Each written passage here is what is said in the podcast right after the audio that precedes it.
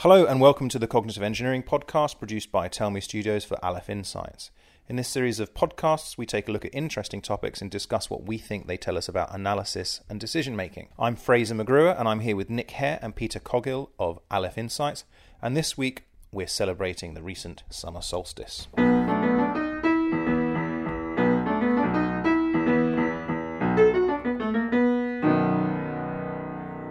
So, uh, tell me, Peter, are we in the middle of summer or has summer just started? Well, I suppose it really depends on how you classify it, which I suppose is what we're here to try and work out. But um, I, I, have, I remember it reminds me uh, of being at school uh, and my um, my brief army career that the summer always started the first of May, irrespective of the weather, um, and always ended sometime um, at the end of September. Uh, and that, that meant several things. It meant that you had to roll your sleeves up, and no matter how cold it was, and it meant that the, the summer the, the heating turned off no matter how how cold it was. And then and then at the end of summer, the heating went back on, no matter how warm it was, even sort of if it's still August temperatures in September. So it was, um, but it was it's kind of a necessary a necessary way of parceling time up because these were big of central heating systems that had to be turned on and off once, otherwise it would get too complicated. Um, so I think that's that's really um, what I think that's hints at why we parcel time up as we do. I think the, the hold on, a, hold on, hold on, hold on, hold on. So, has summer just started, or are you in the middle of it? I'm, well, I'm trying to evade your question because um, it certainly doesn't feel terribly summery. It's quite sort of uh, uh, sort of cool and and uh, humid today. Um, That's still not an answer. so, so, I would say, I would say, I would say that we, we, we are climatically not in summer, um, but we are we are uh, uh, uh, in a calendar sense, we are in, in summer. Maybe okay. meteorologically we're not in summer, but climatically we are. But I don't. Okay, I know. I think, which is we're right in the middle of summer. That's what I think. So look, here we go. Let's do this another way, provocatively and uh, contentiously and controversially. I'm going to say to you, we are in the middle of summer right now. If you like, I no, no, no, no, no, no, no. We are. Okay. Fraser, do you also do you also hold the view that midnight is actually the middle of the night? Um, no, I don't. No. Sorry, you're looking confused, Peter. You're looking you're looking uncertain. um, so look, okay, tell me. I suppose my, my uncertainty comes from well, does it really matter, and why does it matter so much to you, Fraser? I mean, the the, the I think the, the these these words, summer, midnight, midday, noon, they're all quite old words. I mean, they they they, and they're they're useful ways of referring to parts of time and yeah. sections of time that we've had for a while. And and summer would has connotations for the, the reaping of the harvest and for being outside and you know being able to enjoy a bit more freedom than you would have in the winter when you'd be cowling in your cave and and, and trying to stay out the cold. Mm. So I think that they, they they what they are I think are usefully ambiguous ways of referring to pieces of time, and they're ambiguous. Um, the, the the useful ambiguous bit comes from they are they're, they're, suitably sort of woolly at either end mm.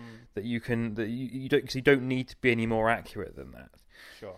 So the the the saying "I'll meet you at noon," mm. um, when in the time before we had watches, that was probably around about enough accuracy to accurately meet somebody because you could and you could judge noon by the the, the, the position of the sun and all sorts of sort of um, very physical things. Mm.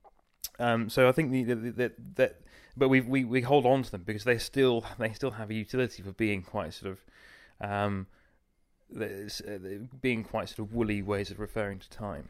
Okay, so yeah, sorry, I just so it's worth saying, of course, as Peter is fully aware, but uh, that these things all have very precise scientific definitions. So midsummer mm. is the point at which uh, the Earth is uh, in the northern hemisphere is is tilted uh, as far towards the sun as it's as it's going to be, and, and midwinter is when it's tilted the furthest away, and the spring and autumn equinoxes are, are the points at which it's sort of halfway between yeah. those two things. Um, likewise. Um, you know, uh, uh, I mean, at least originally, a, month was a phase of the a total uh, rotation of the moon around the Earth. Um, you know, a week would uh, once upon a time have, have, have, have, been defined in terms of being a quarter of a month. Um, all of these things have precise definitions, and uh, but but the, the the real question is how how do our woolly definitions line up, and the extent to which we should use the scientific precise definitions or the woolly definitions, because I'm I'm with Peter when it comes to summer. Um, it's ludicrous to suggest that the 21st of June is the middle of summer. That's just clearly bonkers. Summer, you know, summer uh, it must must include uh, August. It just absolutely has to. You can't ha- you can't have a definition of summer which excludes August. How can you have if everyone has a summer holiday in August? How can you have a definition of summer which doesn't include? It's mad. The, and we know that there are four seasons, uh, right? We've You're so they're kind irrational of- sometimes. So so so they had, and each season it makes sense to say that each one is three months long. So so I think it makes my my personal definition is uh, it, it completely just involves months, and uh, June, July, or August is summer. Um, March, Yeah. April, May that's spring. That works perfectly. Look, the reality is, I think we all probably agree with each other here. I remember being very disappointed recently. I think it was the first of June. I was put the heating on, and I was just desperately unhappy about that. But such is the lot of you know we have in life if you're born if you live in England. Um, and also, I got really annoyed with Facebook recently when when it was the summer solstice, and you probably maybe had the same thing on your news on your feed, and it was congratulations or celebrate. Here we are, the first day of summer, and I was just so angry. Um, Were you, because were you angry because it was raining outside? I was angry for different reasons, uh, for a number of reasons. One of them was because it was raining outside. Um, secondly, um, the Facebook um, notification came with a really nice picture of, uh, or, or a cartoon of people sunbathing outside and on the beach, and and that was just really contrasted with, um, you know, the reality. So that's the first reason. The second reason was no, it's not the first day of summer. Because first day of summer is right at the beginning of June.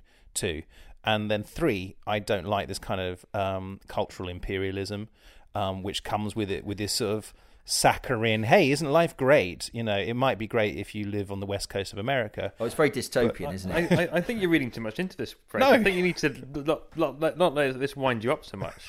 I just need to let it go a little bit. Let bit. it go. I mean, Okay, so let's move on. So, look, what we're talking about here really is classification, right? Um, but one of the things that you said that I think was quite interesting, Nick, was you have your own personal classification system. And this sort of, you know, whatever these methods are around, they don't necessarily tie in with your own personal classification system. So, uh, what can we build on from there? What can we, you know, either Nick or Peter, what do we take from that?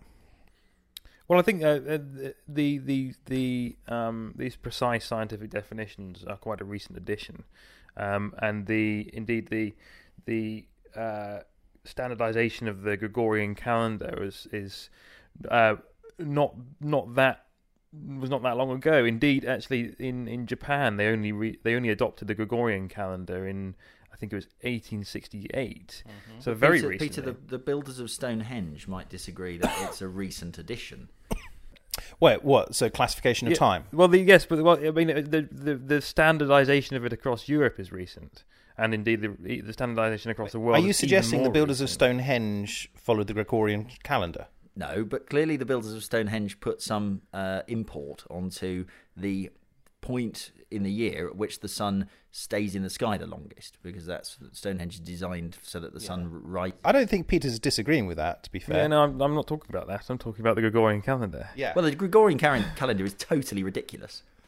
I mean, it's bonkers. It's 30 days in one month, 31 in another, random, February randomly having 28, except when it's got 29. It's, it's ridiculous. It, I mean, it, yeah, it's, I mean, it's, it seems more imperfect than say the Julian calendar, which I think had ten months each, more equally spaced, but they were, they weren't quite equally spaced. yeah, I mean, what's the alternative? Well, the, the um, well, you've got a bit of a problem de- here. decimalized time. Yeah, like I think in you've got Star a, bit, Trek. a bit of a problem uh, here in that the, the the moon doesn't line up. I don't the have a problem. You've got a problem because you're Yeah, the one no, who's got yeah, to. wait, who's wait, months months. If we want to like precisely define it, and you'd have months that are based on the moon, which I quite like. That's that's quite a nice to have. Yeah. And and a- and a year that was based on the uh, obviously the passage of the Earth around the sun. The problem being that those two just don't line up. You you can't have 28 day months Mm-hmm. uh, adding up to a 365 day year. Mm-hmm. Um, uh, however, you could imagine perhaps having a few weeks off at the end of the year. You know, a bit of a bit of uh, time which wasn't in any month where you had to, you know, you had to sort of give up work and pursue an alternative hobby. I, th- I think the we've we've drifted off in a in a, in a way here, but I, I think they you talked about it as a classification issue. I, I'd say it's more of a more of an issue about chunking and clustering here, which is, you know, wh- how much do we want to divide something into? You know, d- d- when do we want? What would a sensible definition? Would it be sensible to have a hundred? 100 months each of three and a half days right obviously not that's too many but w- could we just have two months well that seems kind of superfluous there is some optimal division of things and it's there are there's some interesting there's a very widely cited paper called the magic number 7 hmm. and it's something that Peter and I have frequently noted. It, crops up a lot in all kinds of different endeavours where you're clustering things. You're trying to say, you know, what, how many, what are the threats to the UK that we need to worry about? You ask that question, you would probably find that that you somewhere between five and ten big clusters of things. And then, if you were to drill into any of those clusters, you'd find between five and ten subclusters. And um, if you look across at things like the way that militaries are organised, so um, typically uh, each layer of command um, subsumes uh, sort of somewhere between sort of three, four, five layers below it, so that you you get, for example, a brigade being sort of three or so battalions, a battalion being three or so companies, a company being three or so platoons, and so on. And this seems to be because we are we have some kind of fundamental limit to what we can kind of perceive all at once. And and it seems that we can perceive between 5 and 10 things at once as a maximum but but we can't perceive 20 things at once. We have an urge to cluster them up. So so you know you have 365 days in a year. What if we gave each of those days a separate name? Well that would be really confusing. But if but if we uh, cluster by clustering them into months and, and into weeks we have a means of being uh, of, of of cognitively managing our understanding of that length of time. Okay. So, um, I actually, you said we're getting off off issue, off topic here because we were talking about classification. You said really this is about clustering, but I don't think they're that far from each other. Isn't it really all we're doing? And a lot of I know what a lot of what we talk about amongst ourselves all the time is all we're trying to do is apply order um, to the world around us, which is not necessarily as, ordered as we think it should be and um, and that order, as Nick was just saying, helps us understand stuff. Is isn't that all we're talking about, Peter? I think that's a bit of it. I think the it's certainly it's necessary to apply order. Um, take take take for example computation and computer systems. You need to formalize time in order for those systems to work. So you need you need you, we have international standards for how time is referenced in in computing. Um, so it's an aid to computation and to understanding. Um, I I don't I'm not sure how closely related the clustering thing is to that. I think I think in terms of our computation in our own brains, then yes, there is definitely a uh, we, we, we, we it makes it easy to to package things up into lump, lumps and say, well, th- these seven days are the first week in June, and we can refer to the first week in June as a sort of collection of things mm. without saying without independently numbering them, without independently referencing them. Nick, Um, yes, indeed, and I, I think um, we. Uh, I was going to bring up another Borges story. Actually, uh, we talked about the Library of Babel twice before. Um, he also wrote a story called Funes the Memorious, which is about a man who remembers everything in perfect detail, um, every single experience he's ever had. Um, but uh, Borges quite astutely says, right, that this guy who for whom every single experience is utterly unique is unable to think abstractly.